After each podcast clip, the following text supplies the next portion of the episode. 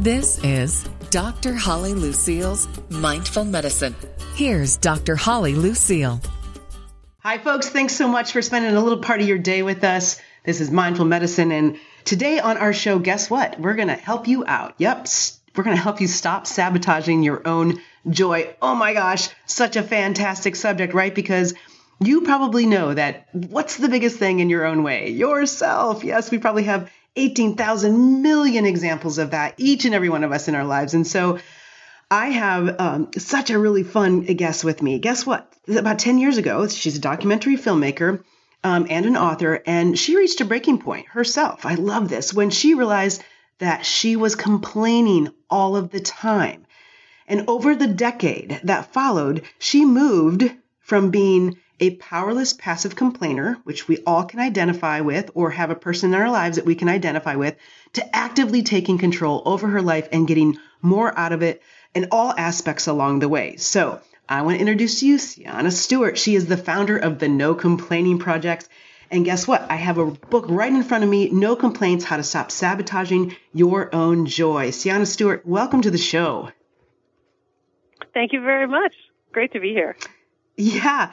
So, you know, you, you mentioned nearly every self development and spiritually enlightened person, uh, they say the first step to improving their lives and experiencing happiness is to stop complaining and start taking personal responsibility.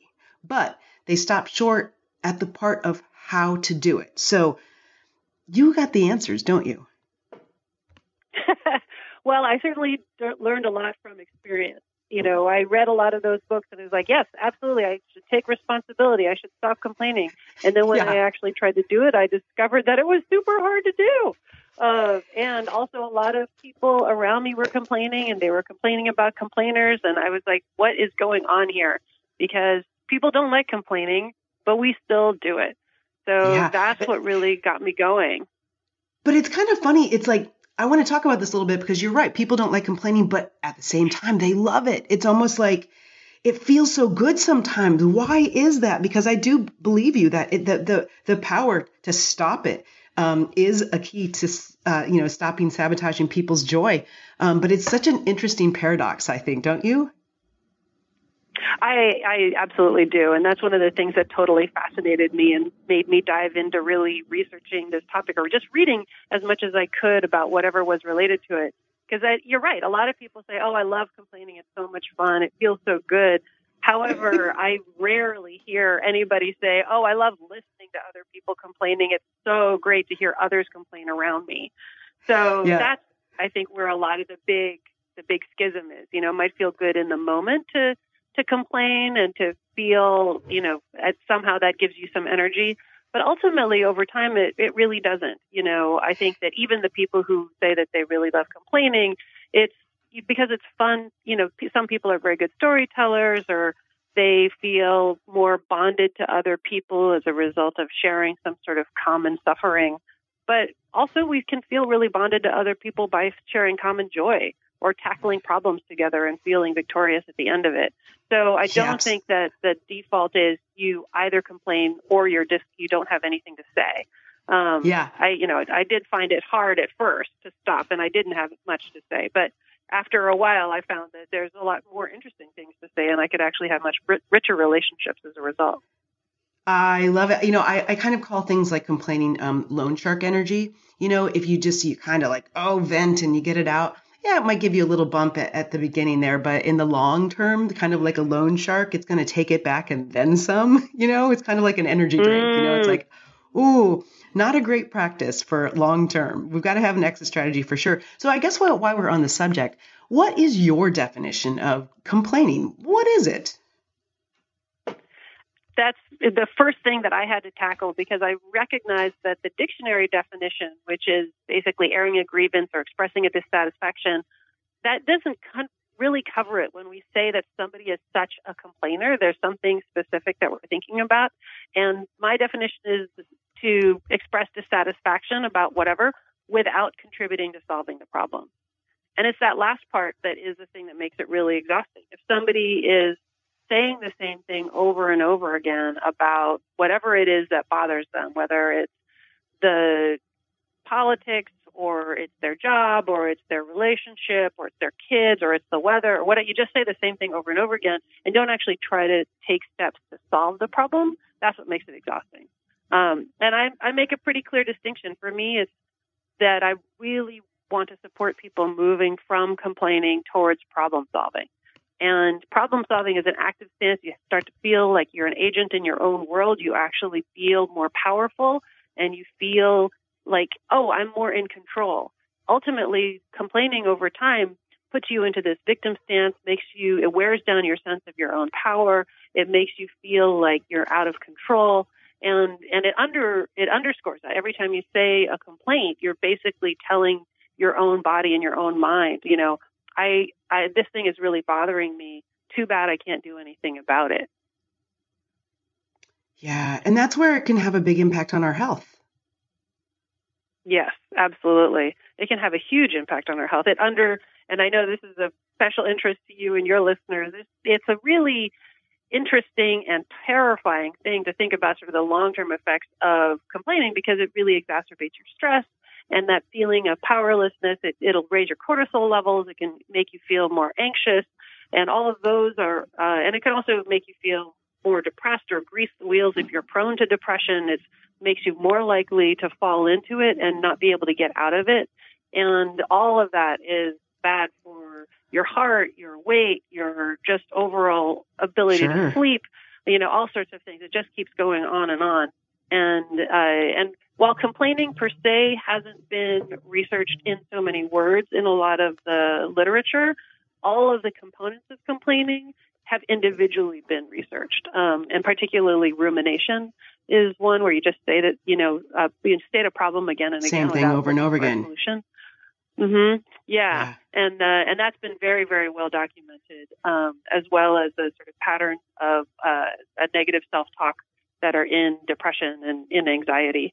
Um, and so that's where I draw all of this from. I love it. You've done an incredible job putting this to, this book together. Um, it's and it's a workbook in Thank a sense, you. right? I mean, you broke it up into sections: awareness, interruption, and replacement.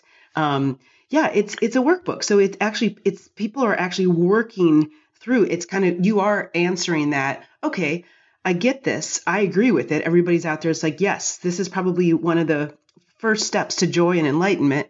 Um, how do I do it? And you're giving people the answer here in this workbook. But I, I talk more about your book. Like I love the, the this the sections um, and transforming these habits of complaining and awareness, interruption, and replacement. Absolutely. Thanks for I love I love that you were drawn just to the structure of it because what I was really looking for and what I what I came to understand as I was reading all of these other books and I was teaching workshops that there is a there's a real need for being able to get something really succinct and and quick um, lesson. Sometimes it's a reminder, it's an extraction from all of the other books that we've read, but then to ground it in some actual practice exercises, making you think about certain examples in your life or how you can actually change particular things that you're doing and trying to make it really, really uh, solid and ground it in your behavior and in your way of thinking. And so that's in the awareness section. The first part of it is really that, you know, if I, you know, people listening to this now, you're aware of complaining, and a lot of people didn't even realize that maybe that they had a choice to stop. Um, but now, once you have that awareness, the beginning of it, now you start to see it all around you, and it's really important to understand why is this happening, what's triggering it, you know, what are the sorts of things that are making me more prone to complaining? Then the next section is to interrupt that pattern because the real thing is that we're talking about habitual and unconscious complaining. And so once you become aware, it becomes less, it's not so much unconscious because now you're aware, but how do you actually, you know, interrupt that habit? Because there are a lot of habits that are built into it, things that are ingrained. We're used to complaining as small talk or we're used to getting together with a particular group of people and you know, having our happy hour be just these gripe sessions and stuff like that. So how do you actually like interrupt those patterns and still support the kinds of relationships, the kinds of conversations, the kinds of life that you actually want? And then once you're through all of that, I wanted to take it one step further and say, you know, this is a, it's a lifelong practice. This is not. It's a lot like going to the gym. You don't go to the gym for one extreme, you know, very enthusiastic month, and then you're good for the rest of your life. Like the world still happens all around you, you know, and it's like there yeah. are always going to be reasons to be frustrated in the world. So how do you actually, you know, take that on as a daily practice, and how do you build up your own personal, emotional, mental resilience so that when things go awry, that you're in a much better state. You're you're less likely to complain in the first place, but you're also even if things go completely haywire, you you can actually recover more quickly. And so that's the third part in the replacement. Like what are the things that we do now? Now that we've interrupted the pattern, you actually need to replace it with something that's proactive that builds the kind of life that you want. More with Dr. Holly Lucille coming up. But first, I want to tell you about Health IQ, an insurance company that helps health conscious people like runners, cyclists, weightlifters, and vegetarians get lower rates on their life insurance. Yes, I'm not kidding. This is really cool. Health IQ can save you up to 33% because physically active people have a 56% lower risk of heart disease, 20% lower risk of cancer, and a 58% lower risk of diabetes compared to people who are inactive. And these savings are exclusive to Health IQ. Now, you have to qualify by taking a Health IQ quiz or other lifestyle quizzes like the Cycling IQ or Running IQ quiz. And you can also get additional savings by submitting actual data, such as race results from a 5K that you've run. And Health IQ doesn't just take this info and pass it on to an insurer. They are with you every step of the way, from interest to application through underwriting to the final policy enforcement. It's pretty cool. Now, by being healthy, you not only live a better life, but now you can also pay less for your life insurance. To see if you qualify, get your free quote today at healthiq.com slash mindful or mention the promo code mindful when you talk to a Health IQ agent. Once again, check it out at healthiq.com slash mindful. Now back to Dr. Holly Lucille.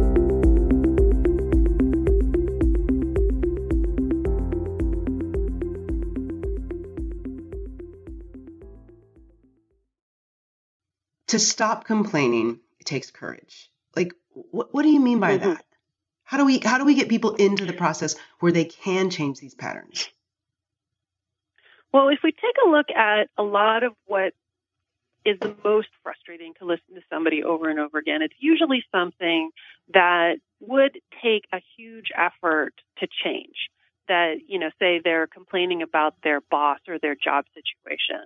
You know, the the decision to actually do something about it requires a huge amount of self determination. Uh, you know, has to you have to be able to see the possibility in the world that you can actually make that change, as well as what you would be changing into, um, and then stepping into that space of uncertainty. Because one of the things that's true while people are complaining is often they're also feeling like, well, at least this is the pain that I know, but out there there's this uncertain universe.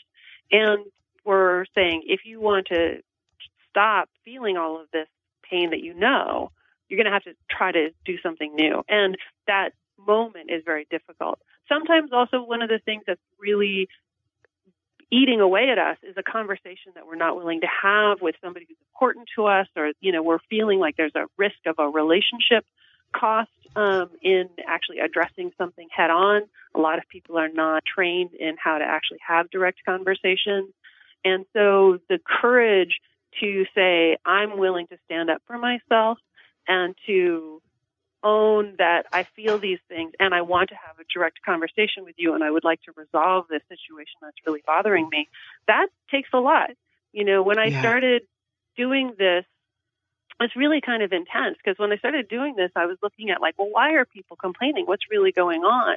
And I recognized that a lot of complaints were sort of proxy for some other emotional state. There's something else also happening. They're they're feeling lonely or they're feeling scared that they're going to be blamed huh. for something or you know there's there's some other thing that is happening. So the complaint is just like the visible surface, but what really needs to be addressed is the underlying emotion.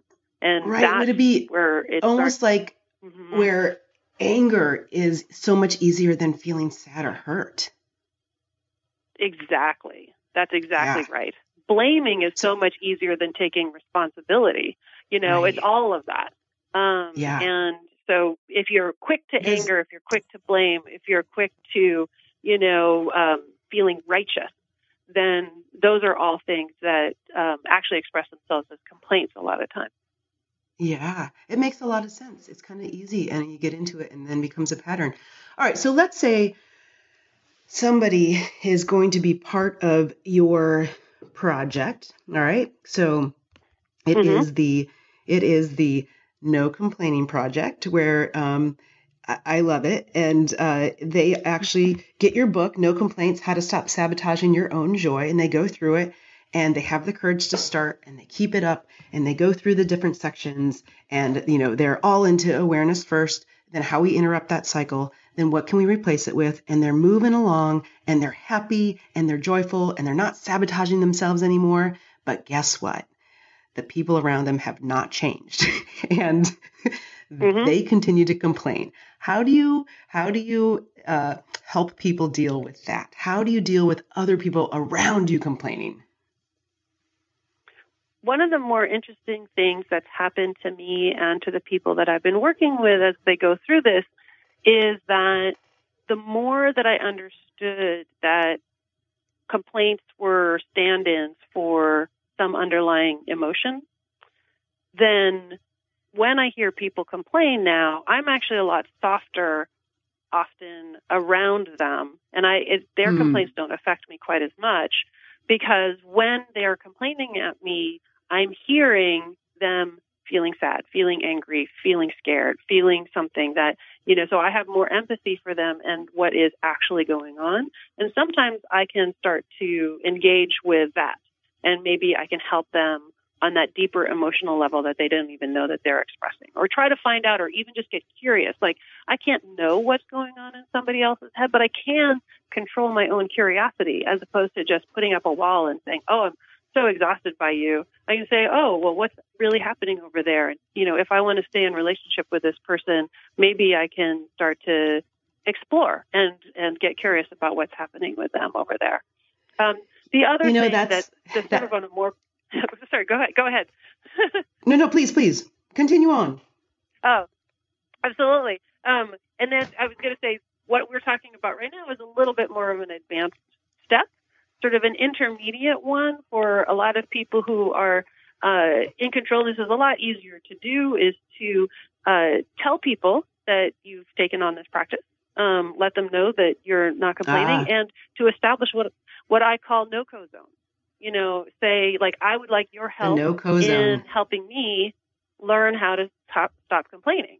And to do that, we have no complaining at the dinner table, or we have no complaining while I'm driving in my car, or you know, say I'm a manager at work. We have no complaining in my office. We're going to do only problem solving here.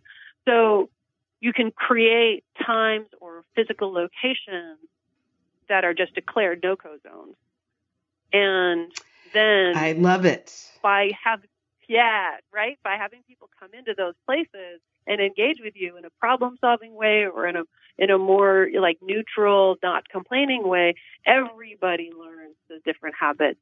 Um, and uh, and take it on yourself. Like I'm exhausted. It's it's it's really hard to tell somebody like I'm tired of your complaining. Um, that's not generally sure. socially acceptable. but what you can do no. is say, I'm working on, on my own complaints, and right now I'm feeling triggered and I can't engage in this conversation. Yeah. You know, I was going to say, because, you know, you do mention that, of course, it takes courage to start this process and, and break these patterns because there's so much that we can get out of it in these short term rewards.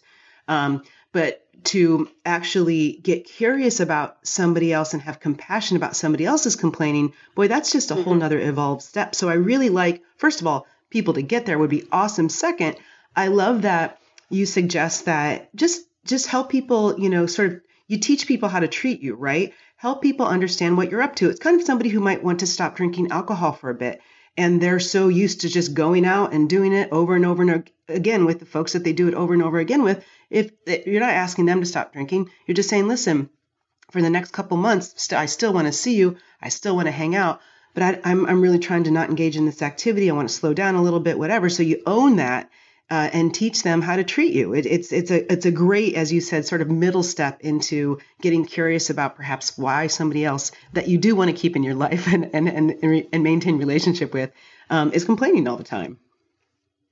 That's exactly right. That's exactly right. I think it's you know just acknowledging that it is a habit and that you sometimes need to do something sort of very severe or obvious or you know upfront as naming it and saying like I'd like to change the how we get together or what we're talking about or how you're interacting with me so that I can break this habit because it's going to take some effort.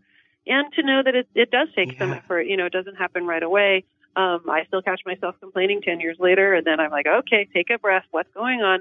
Um, yeah. you know this is it's it's an ongoing practice so a couple more yeah. questions for you, um, because you know there are things that mm-hmm. happen that are devastating in life, and of course, right now with our uh, political situation, I think the world around us that can be so frustrating. Um, when somebody's like truly upset, uh, legitimately upset, what do you say to them? Are you saying that nobody should ever complain, even if they're in this state? Not at all. I feel there's a one distinction that's incredibly important to make that um, I haven't seen in other places, which is that I have room for what I call venting. And my definition of venting is very specific. If when you're currently emotionally feeling something and it is so overwhelming that it's actually distracting you from having any other conversation or it's distracting you from the conversation at hand with the person that you're with, you know, then that's something to share. That's something that's saying, you know, like, I would like to engage with you, but I can't stop thinking about this thing. Um, and so in that moment, you know, there's there's a emotional reality, and it's important to share that emotional reality, and that often comes out in a voice that sounds a lot like complaining, but you know, is generally it's venting.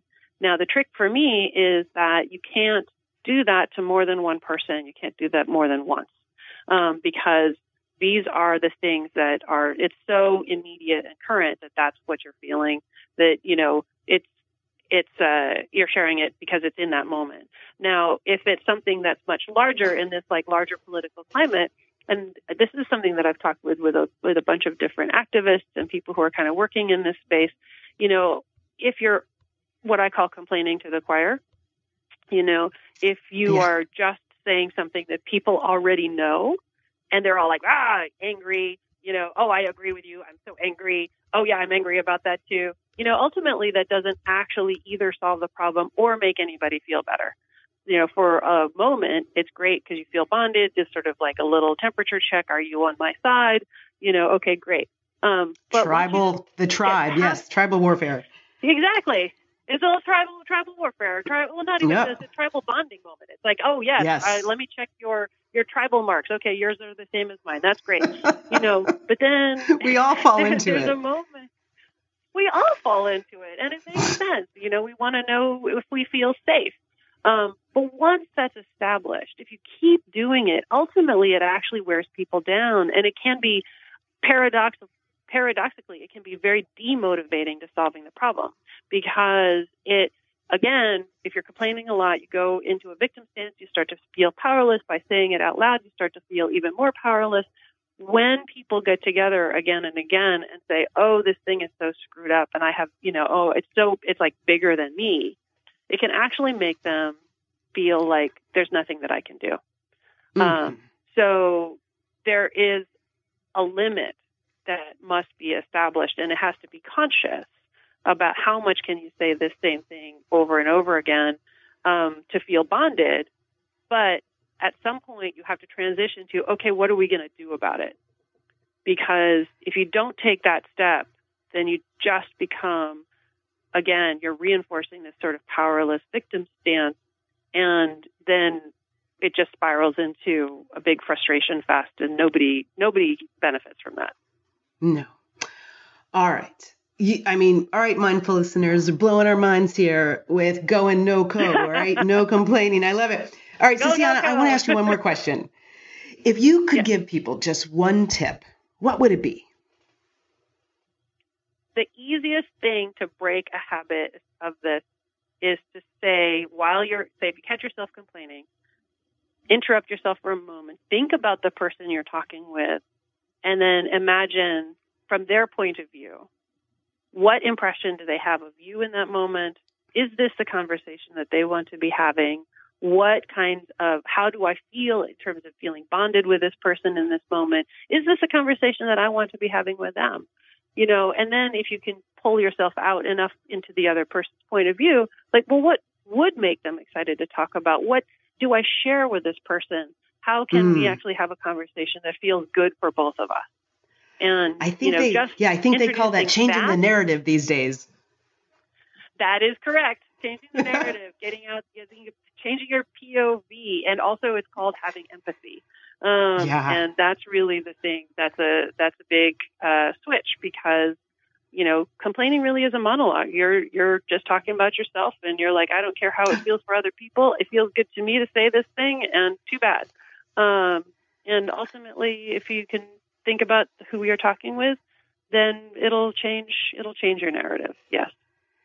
That's lovely. All right. So, uh, folks, I want you to understand where you can hear more about the No Complaining Project. You can go to www.gonoco.com or more about Cianna Stewart at her website, ciannastewart.com. And her name is spelled C I A N N A S T E W A R T. Cianna, thank you so much for the work that you're doing. Um, and I guess I'm going to, uh, one last question, if, if you would. Do you really believe that mm-hmm. not complaining is ultimately the key to happiness? I think that it is the key to being more connected and feeling joyful. And yeah. I am striving for a deeper, deeper joy than uh, I, I think happiness is awesome. I find it much more fleeting. I feel happy a lot. I want to feel a deeper joy that's lasting as well. Yeah. And I do think that it is a very, it's a key for that. Yeah, that's awesome. All right, mindful listeners, thank you so much for spending part of your day with us. Chew on that. Try not complaining. Get this book. It's a workbook. You can work your way through it, change those deeper habits, become more compassionate. All right, folks, thanks again, and until next time.